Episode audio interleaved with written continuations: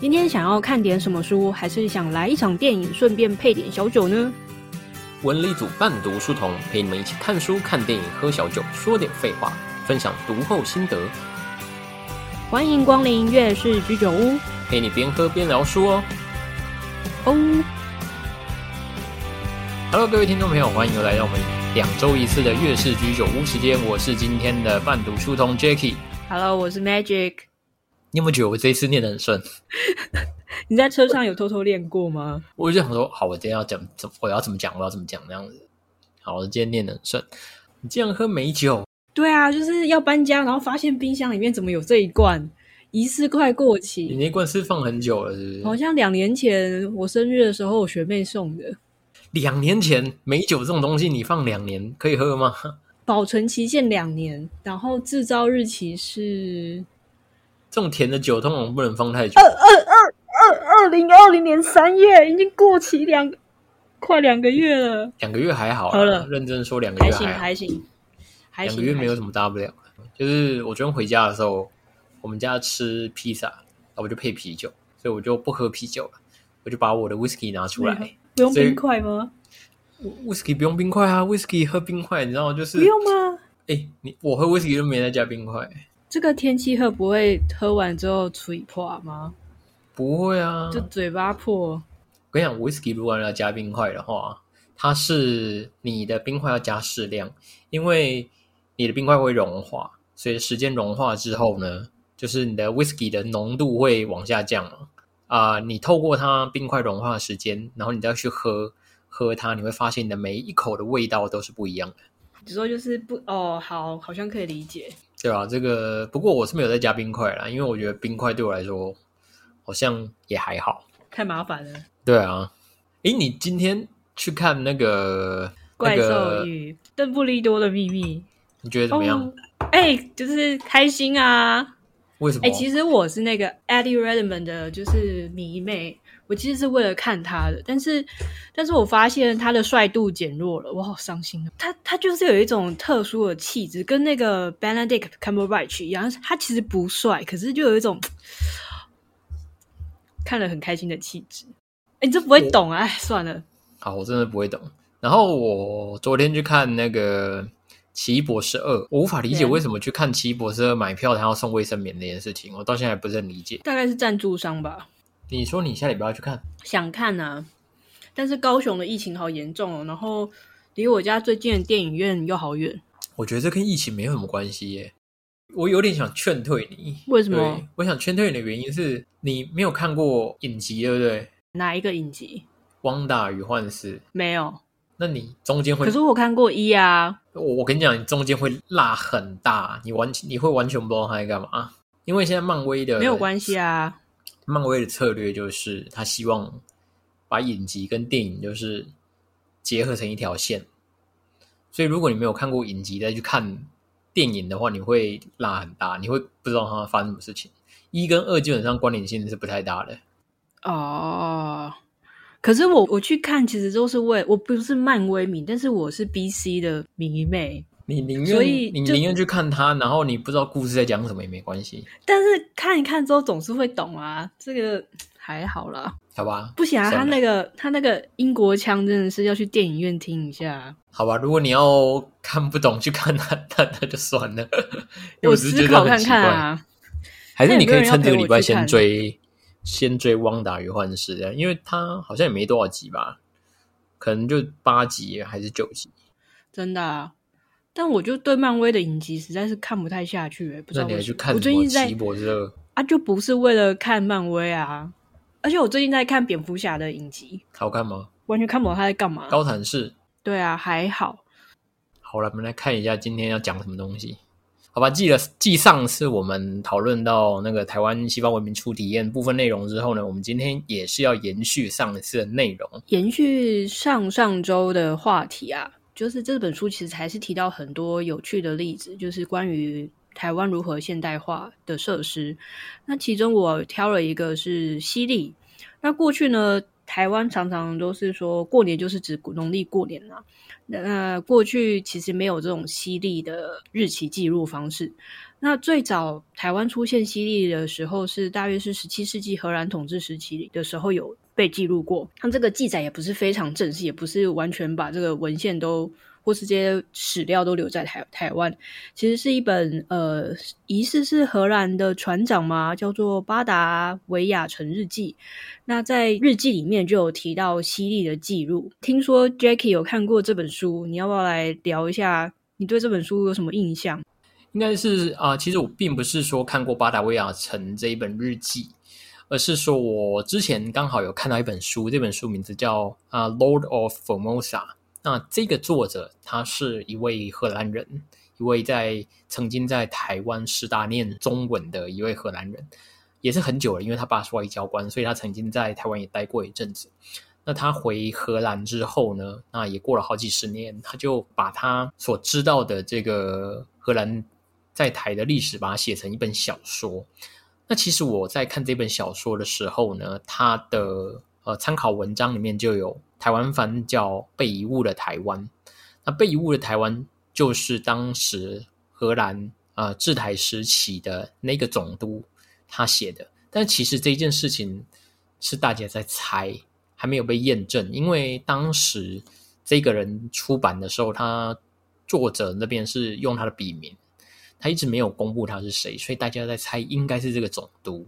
那其实这本书呢，主要是在控诉说，呃，当时荷兰为什么会丢掉台湾这件事情。大家都知道，当时荷兰在世界是海上霸权，跟包括了西班牙或者是其他的欧洲国家，其实一直在争海上霸权的地位。但其实荷兰跟西班牙是很早的时候。那这本书呢，其实就是在想说，为什么当初荷兰在国力这么强的时候，在面对一个中国的流亡政权，也就是郑成功，会输掉这场战争？那这本书其实就讲到，其实当初会输掉这场战争的最大一个原因就是人祸，并不是说荷兰打不过郑成功，而是这个总督在向当初驻点在印尼的荷兰政府。求援的时候，荷兰政府并没有很积极的回应他，都认为这个是就是郑成功不可能攻打台湾，就他们都一直这样认为。那这个总督呢，在回到荷兰之后就被关起来了，因为其实当时在荷兰国内有一个条文，他们是在讲说，如果你失去了殖民地，那你就是被判死刑。可是这个总督很幸运，他没有被判死刑，因为他的家人跟朋友在那边奔走。所以我记得他应该是被流放到外面的小岛，应该是被流放十二年左右吧。那最后呢，大家才应该是他把这个前因后果把它写成了这本书，然后出版，然后再用大家都不知道的笔名。那这本书其实真的很有趣的原因，是因为他讲了很巨细靡遗，把很多事情都写出来，包括啊他们怎么跟郑成功谈判，或者是跟郑家军去打仗。被围的这些事情，其实都在这本书里面讲的很详细，所以我蛮建议说，如果大家对和治时期这一段历史有兴趣的话，也可以去找这本书《被遗误的台湾》。虽然我是念文组的，但是无论是在那时候国立殡仪馆的台湾史，或者是在高中的课本里面，似乎对这件事情都没有讲很详细，大概就是略过而已。例如，就是说荷兰治台，然后赶走西班牙人。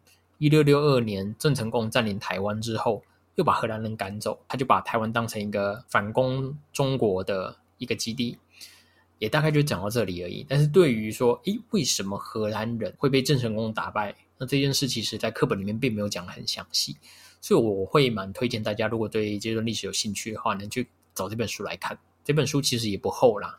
那如果大家会觉得看这本书觉得很无聊的话，那我会蛮推荐另外一本，就是《Lord of Formosa》这本书是用小说的形式，所以除了一些史实之外呢，他把一些里面的人物的情绪或是对话都描述的非常生动。那这本书呢，目前是只有英文版，中文版还在翻译当中。如果他中文版翻译完了，那也出版了，我是蛮推荐大家也可以去拿买这本小说来看。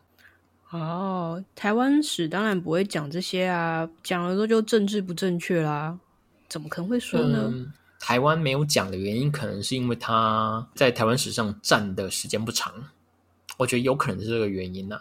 不过这一这一段历史蛮值得去讨论，为什么当初海上霸权的荷兰跟西班牙，尤其是荷兰，会在面对一个流亡政府，竟然被打败了？这个是蛮令人匪夷所思的。总之啊，就是在荷治时期呢，其实西地也同样有被带进台湾，但在荷兰统治时期呢，并没有把这个西地广泛的强迫人民使用，所以其实当时的台湾的人民，不管是原住民还是汉人，可能是汉人居多啦，还是以农历为主。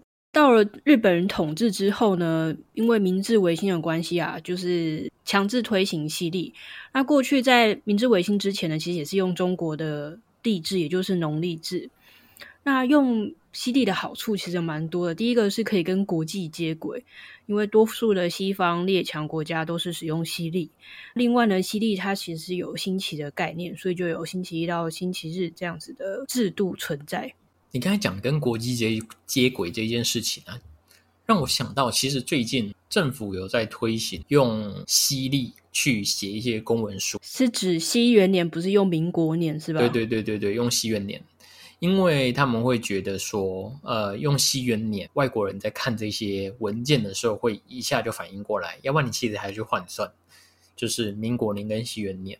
那，西历的好处就是，除了可以跟国际接轨外，也就是他提出了呃新奇的概念。新奇的概念来到台湾之后呢，然后也有教会的礼拜的这样子制度呢，民众就有一些很有趣的想法，就是。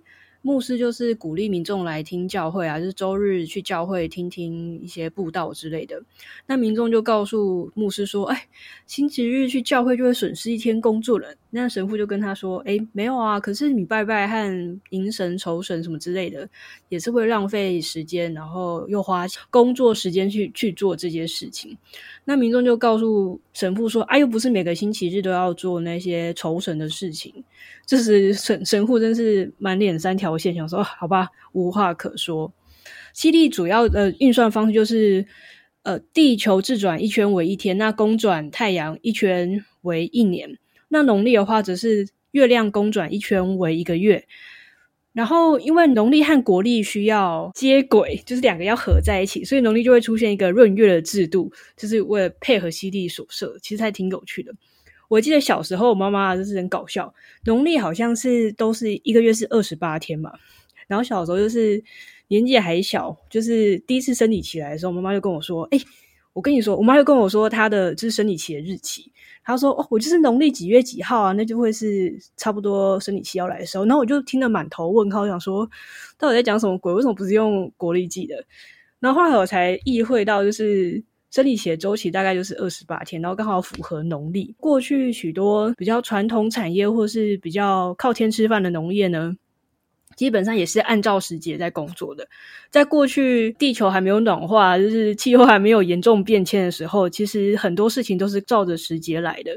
就什么时候该干嘛，就是看农历就知道了。但你讲到农历一个月二八，其实农历是二十九或三十啊。哎，农历没有二十八天，真的假的？不是二十九就三十，没有是二十九。对，好没关系啊，因为我刚刚也查了一下这本书，另外也提到了运动。我认为他提到运动这件事情呢，就是对照过去的台湾跟现在的台湾，其实两个都很像。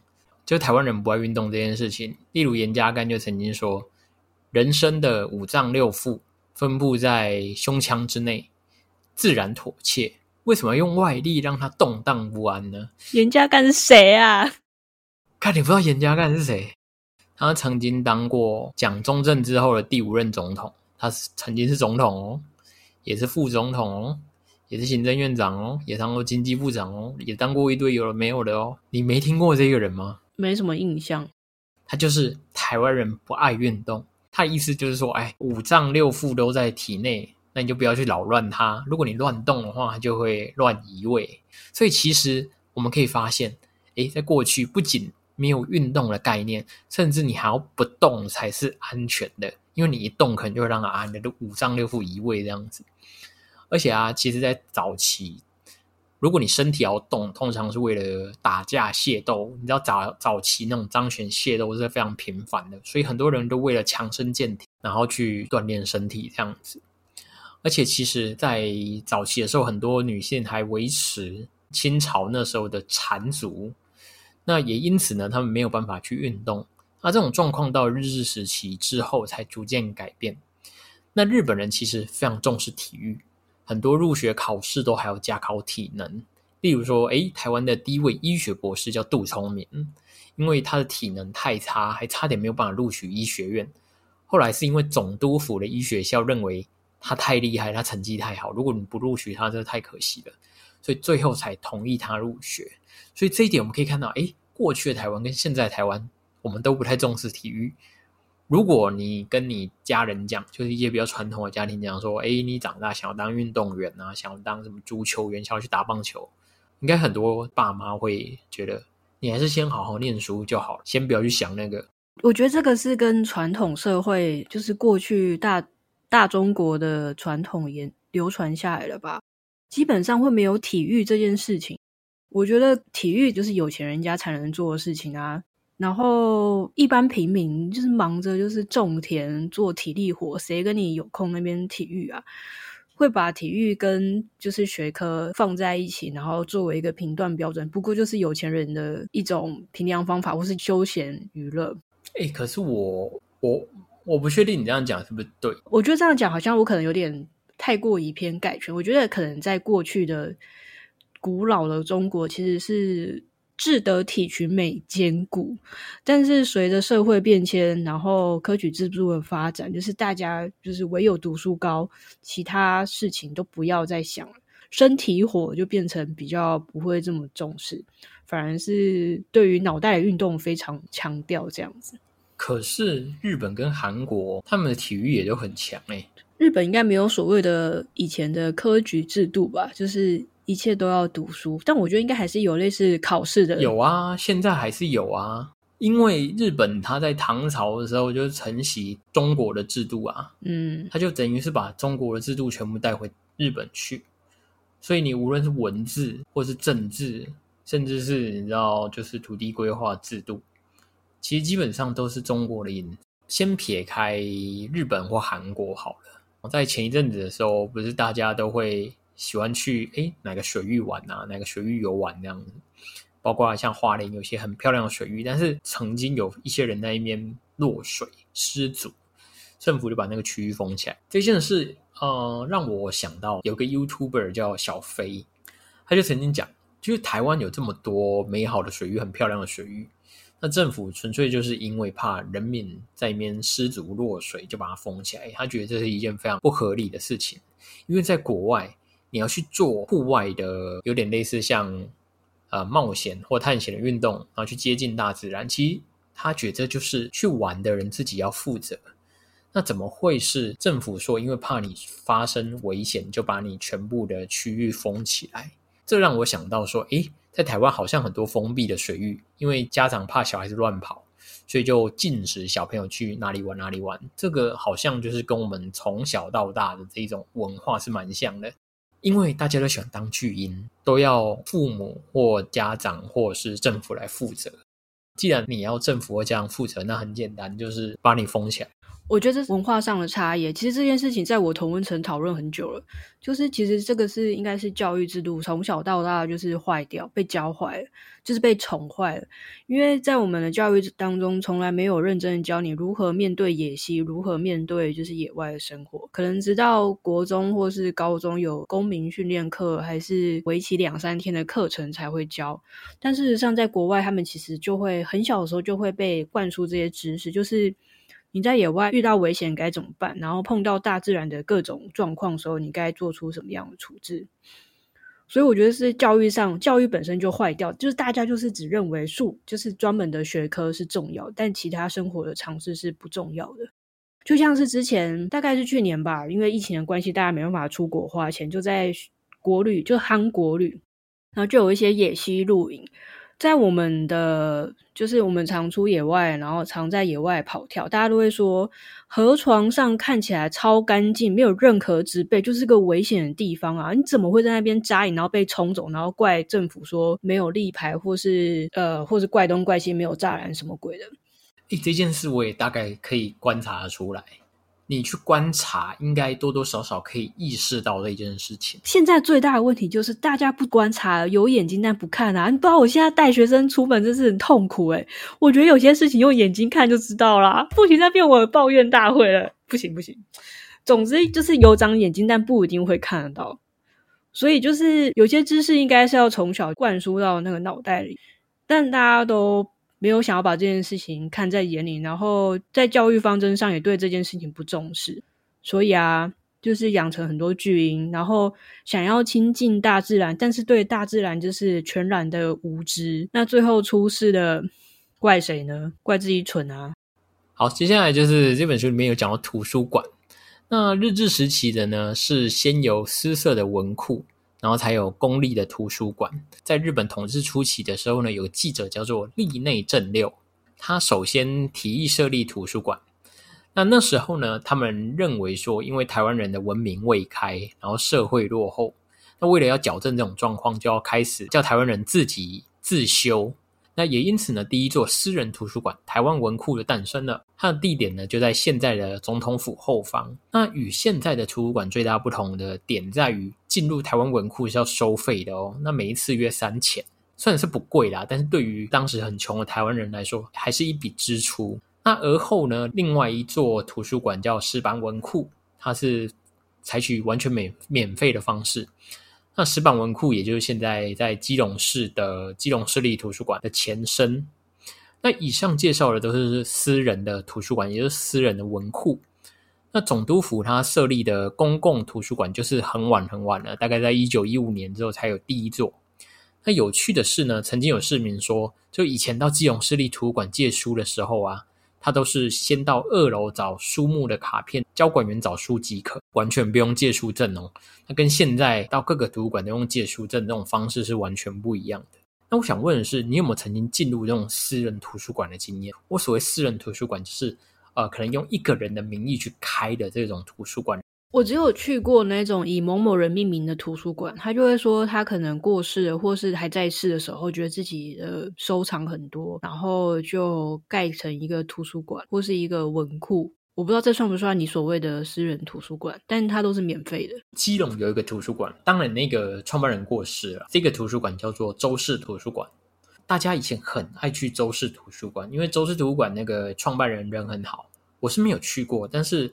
据我很常去的同学说，去这个图书馆啊，他好像还会有很便宜的中餐，他会帮你订中餐让你吃，然后进去也都是免费的。像这种图书馆好像很少，可是刚好在基隆就有一间。那我觉得这一间也真的是蛮特别的一间图书馆。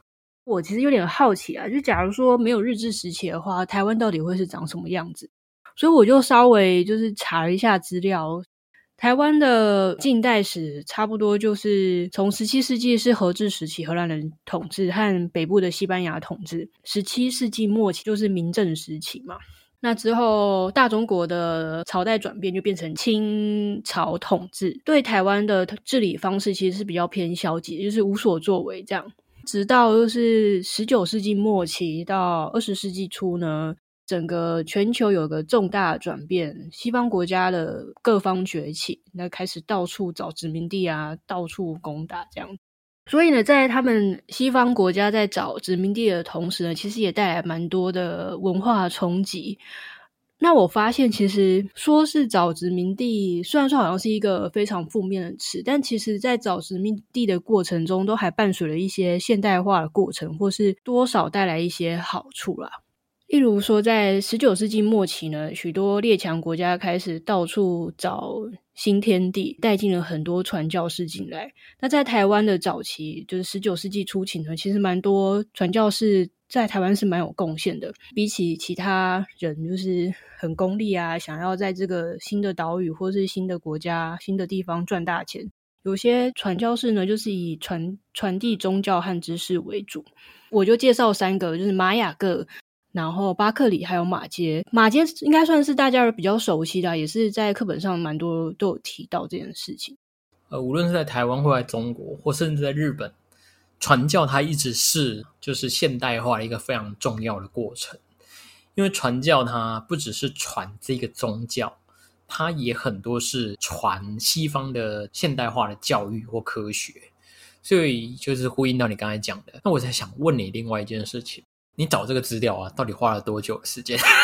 哎，我觉得这好细。这个对你来说，这些东西应该是几乎是零概念，你可以从零去查了吧？对啊，哎，不是因为这种东西对我来讲啊，就是也不是非常非常清楚的细节，因为毕竟它填在历史课本上并不是非常重要的章节，那我们可能就大概看过去而已。所以我就猜说，哎，你好像应该是花了很多时间在找这些人名，认真起来也是很认真的，好不好？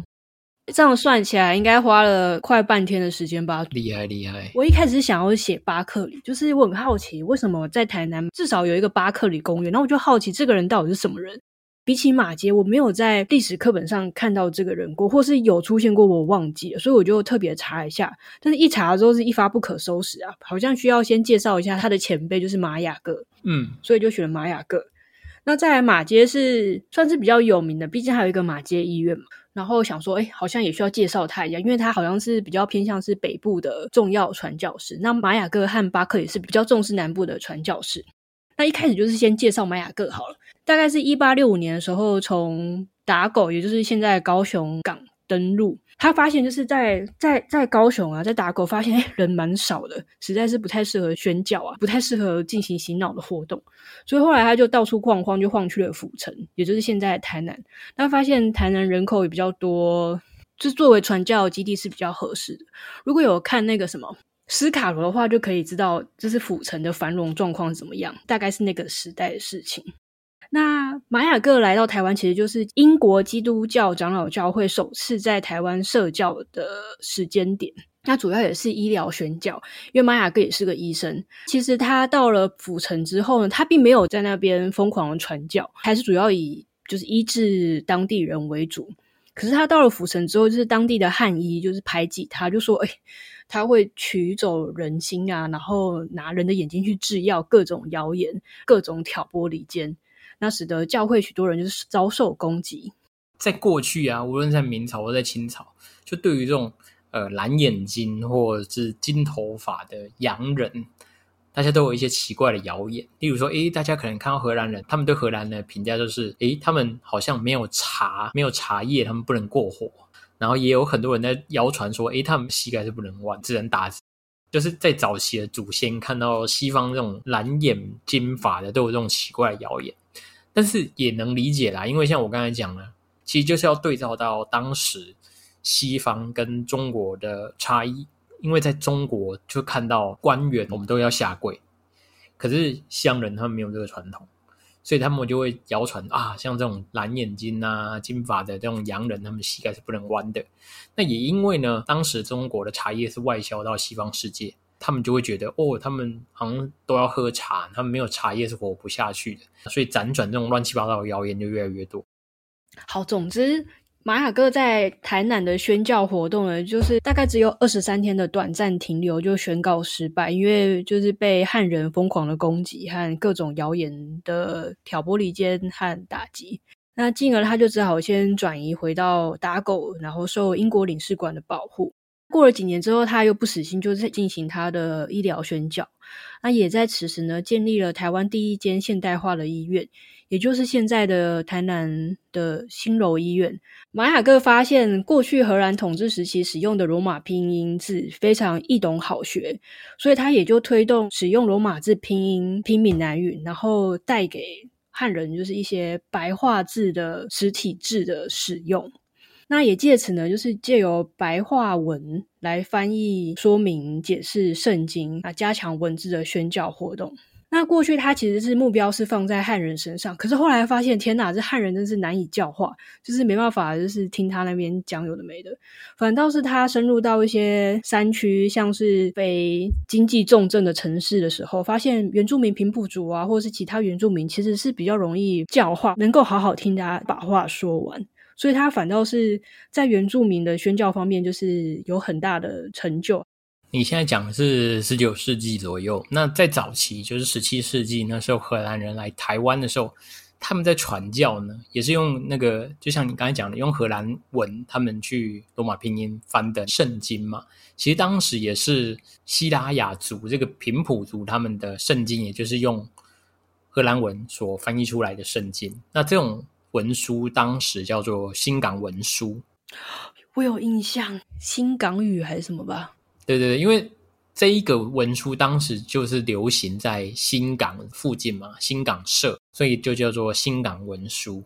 因为新港文书的流行呢，很多平埔族的原住民就会用新港文来汉汉族去定这个契约，所以呢，当时就称这种契约叫叫番仔契。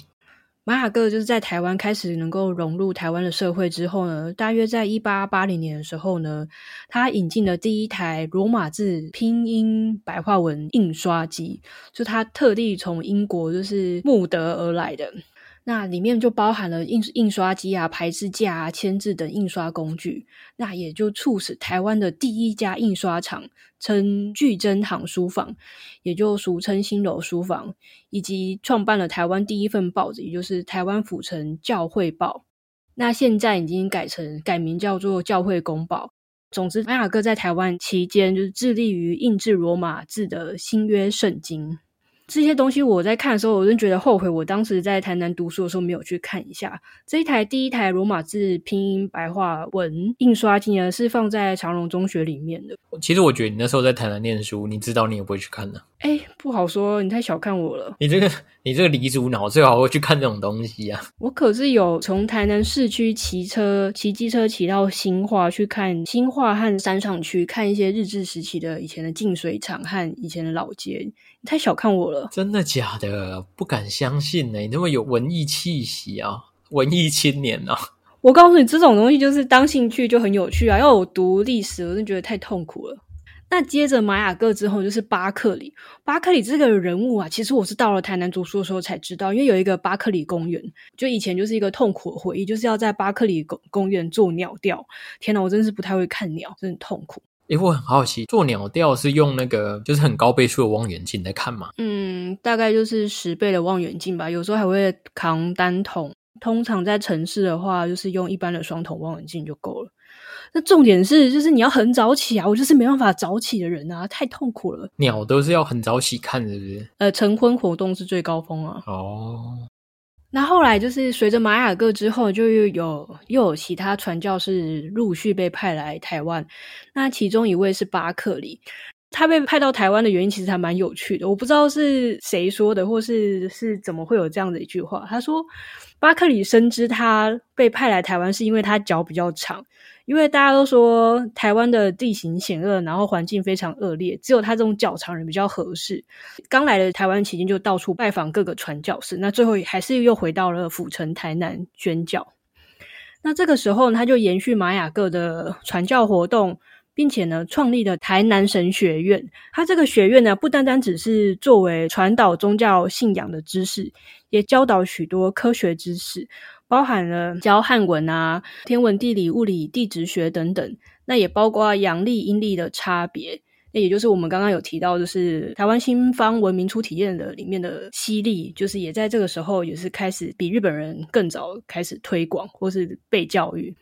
所以就回到我们刚才讲，其实传教士到中国或者到台湾，他们所带来的不只是教会的东西，更重要的是，它也带来一些现代的科学，或包括一些现代的知识等等的。那这些知识，我觉得都是奠基现在很多东方国家现代化一个重要的基础。所有传教士其实来台湾做的事情都差不多，但巴克里在台南比较特别，主要原因是。我猜测啦，是因为在日治时期，日军准备要围攻台南城的时候呢，可能是想要进行一个大屠杀，或是想要镇压居住在府城的人民。巴克里知道这件事情呢，他觉得真的是太不可理喻了，应该要阻止这件事情。所以巴克里就与其他的教会的成员，就一行人就前往日军的军营请愿，请求日军进城的时候是不流血，然后和平进城。也因为巴克里的这样子的行为和这样子的行动呢，还确实让府城人民没有留下任何一滴血，所以我觉得这件事情可能是巴克里在台南会比较有名，甚至会有一些公园纪念他的主要原因吧。我自己猜测，因为我没有找到实际为什么巴克里在台南这么重要的原因。巴克里和玛雅各是比较偏南部的传教士，那马街则是与玛雅各齐名。它的传教基地主要就是以北部大家都知道嘛，就是马街医院或是马街的各种在淡水附近的一些建筑。你是不是很全身很热？不是，我现在就是我现在的状态就是就是喝酒有点导致呼吸急促，然后就觉得讲话讲讲就会喘不过气啊。要死我！哎，你在查这个马街的资料之前啊，你对马街的印象是什么？我对他的印象就是马街医院，然后我觉得他是个医生，但事实上他不是。他不是，对啊，他是就是教会的传教士。我记得如果没记错的话啦，马街他来最著名的应该是帮人家拔牙吧？我印象中好像是这样子，是吗？对，但是我不懂为什么他要拔那么多牙。他说拔了至少两万一千颗牙齿，所以台湾的牙齿怎么了？那我在猜想啊，因为在早期这种拔牙的技术不发达的时候，很多人都牙齿就烂掉。医术那时候一来是医术不不好，再来就是口腔习惯不佳。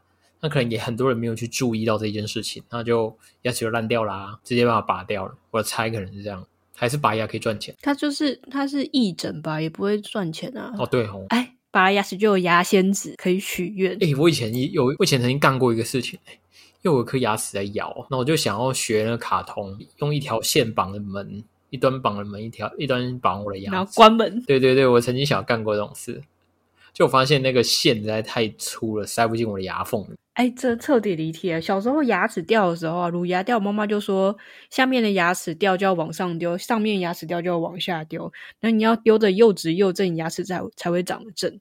我觉得我每次牙齿都丢的很正，我就乱丢垃圾啊。我只不过让它回到回到物质循环的第一个步骤而已。所以搞不好就是呃，可能几百年后有人那边挖挖地底，然后看到哎。有颗牙齿，他又不知道是什么奇怪动物的那化石。对，反正马街在台北淡水作为他的传教基地，那后来就是街医馆的落成，也就是现在马街医院的前身。当这个医馆落成之后呢，马街就聘请许多洋医生助诊。那其中呢，林格那有没有牛医生呢？你不要再开这种中年欧机上的玩笑好吗？我觉得超冷的，就是笑不出来。我觉得很好笑哎。天哪！你也只不过大我两岁而已。有杨医生，有牛医生，然后讲一种像我爸爸在讲的冷笑话。就他这个医馆落成之后呢，开始在台湾帮北部的居民看诊。那其中呢，其中一位杨医叫林格，与马坚呢在台湾发现了肺治虫。那这个肺治虫曾是全球首例。这种痔虫是会寄生在人体的肺部里面，那导致患者会呼吸困难，这样就蛮大的贡献。那最后除了接医馆的落成外，一八八二年创建牛津学院，又称理学院大书院，比刘铭传的西学堂更早。刘铭传的西学堂则是在一八八七年落成。这个牛津学堂呢，它除了作为宣教的基地以外呢，也是教育和医学的重要场所，教导了许多学科，像是社会科学、自然科学、医学、解剖学，或是临床实习，那也包含了体操和音乐等等的。一八八四年，就是马街夫人协助创办了淡水女学堂，那希望透过教育呢，改变台湾重男轻女的风气。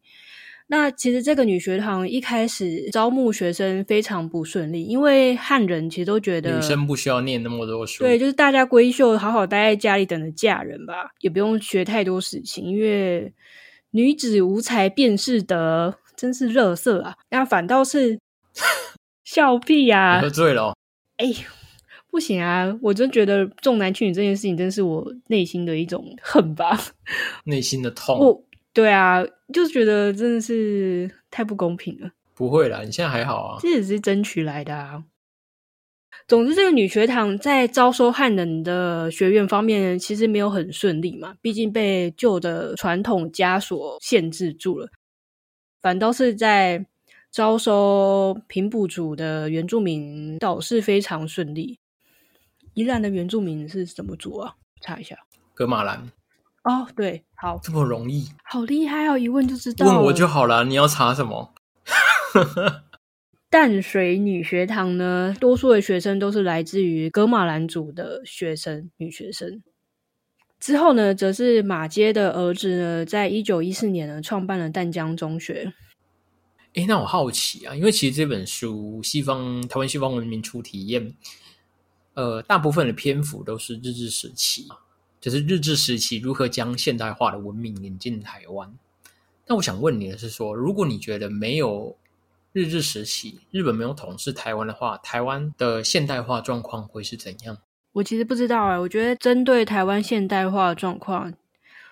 就历史已发生过的事情，在日治日本人还没来之前，台湾的现代化的贡献都是来自于传教士。那假设如果没有日本人统治的话，我觉得台湾还是会走向现代化，只是快慢的问题。毕竟就是整个全球的国际情势都是在改变，而且一直知识一直在流动，所以现代化只是早晚问题。反倒是可能在文化差异上面。就没有这么显著的与中国有差别。毕竟，毕竟台湾就像是个中国的附附附属品，由清朝来统治，那就要看当下来台湾的那些巡抚或是行政官员对台湾到底是想要用什么样的统治模式。不过，另外我刚刚有想到一件事情，就中国其实也是一个非常混乱的状况，各种军阀，然后。共产党，所以到底是哪一个支线跳来台湾，可能都会有完全不一样的故事发展吧。我是保持蛮开放的态度啊。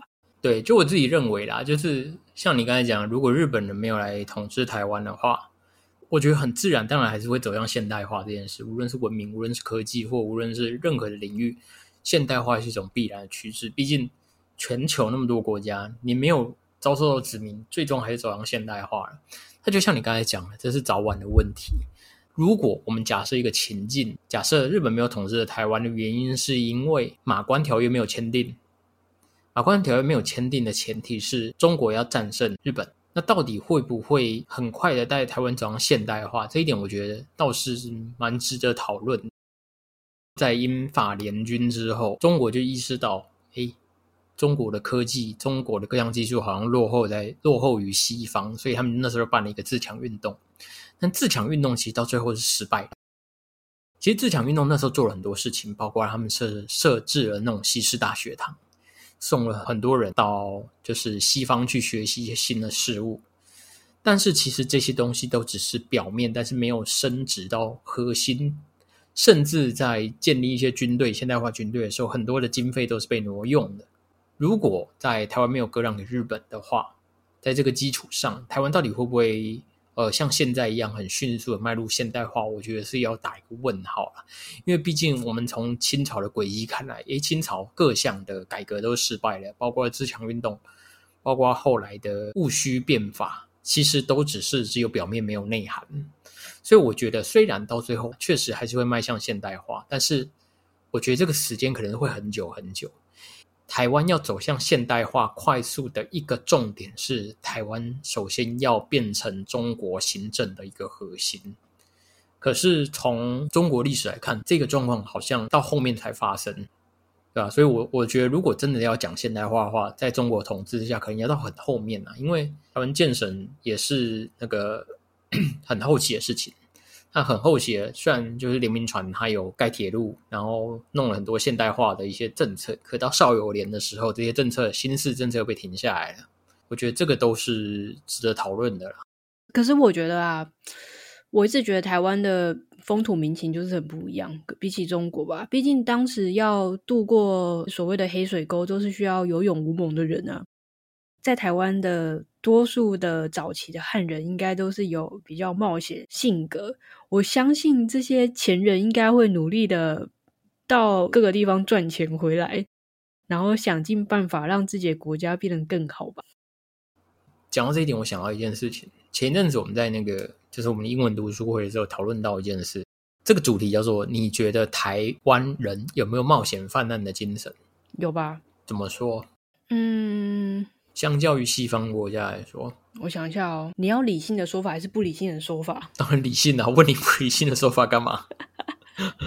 呃，哎，不知道你对人类学有没有琢磨？嗯，台湾其实是南岛语族的发源地之一，就是台湾的这些原住民其实是嗯蛮早期就存在，然后而且他们还想尽各种办法扩散到太平洋各处。所以，光从愿意救原住民来说，这个不用知道人类学也大概知道啊，不好说啊。哎，这个不用知道人类学也知道，已经证实了，是这位证实，已经证实了。近几年哦，对，就是科学人和一些我没有实际去看真实的文献啊，就是台湾确实是南岛语族的发源地之一，对。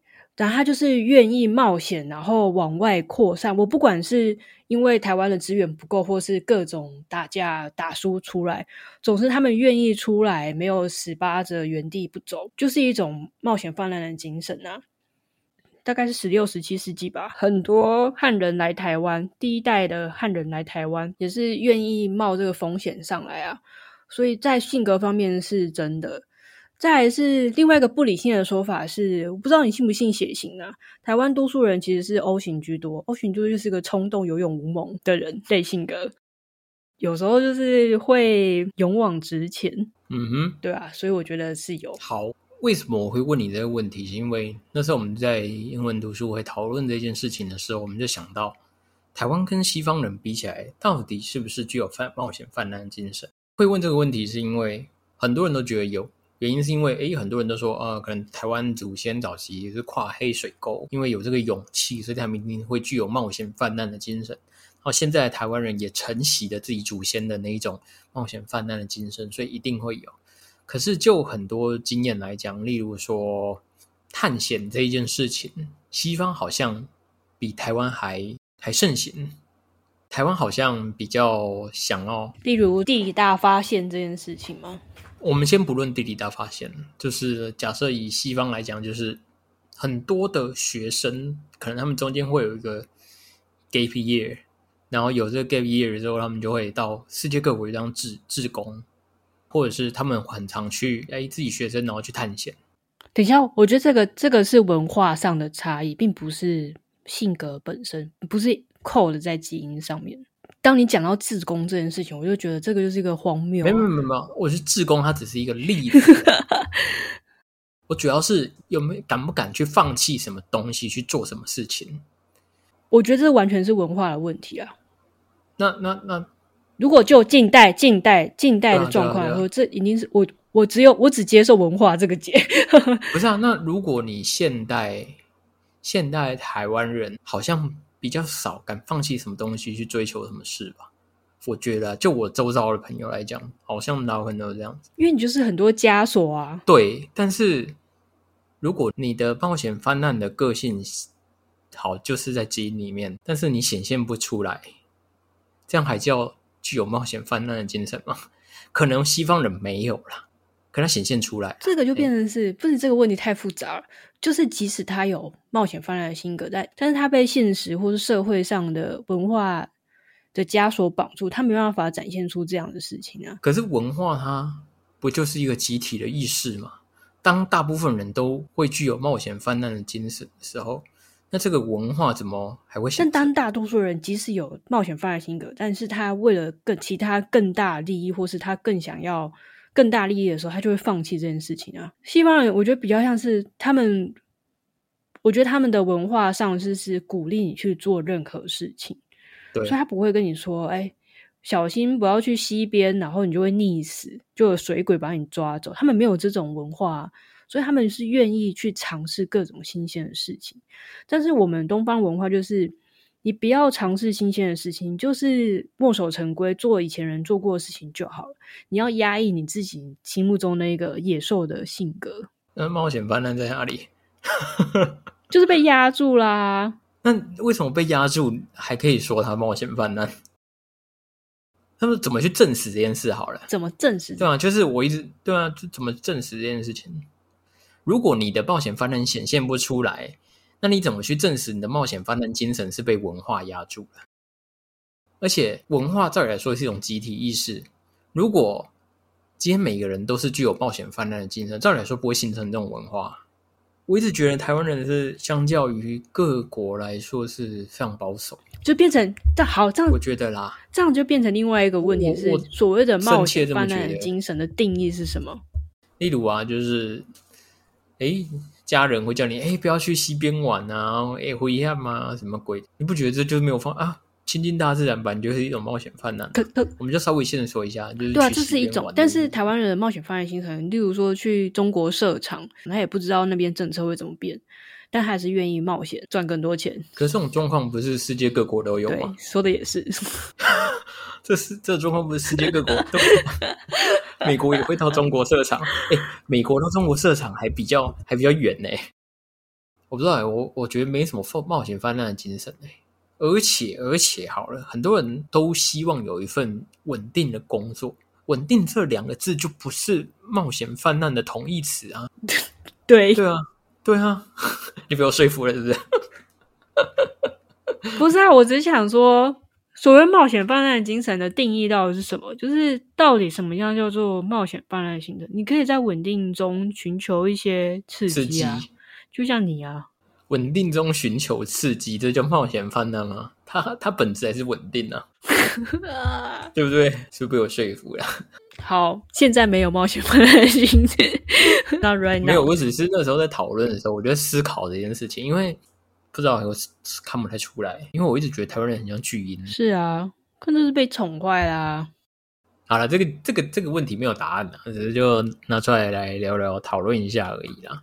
那反正今天我们节目就大概到这边。我们今天讨论的非常多，那包括了就是图书馆、体育，还有犀利这件事情。那包括了也介绍很多教会。那我们今天节目到这边，那我们下周呢还是一样会继续来讨论我们的台湾西方文明初体验，但是我们的焦点会着重在台湾第一。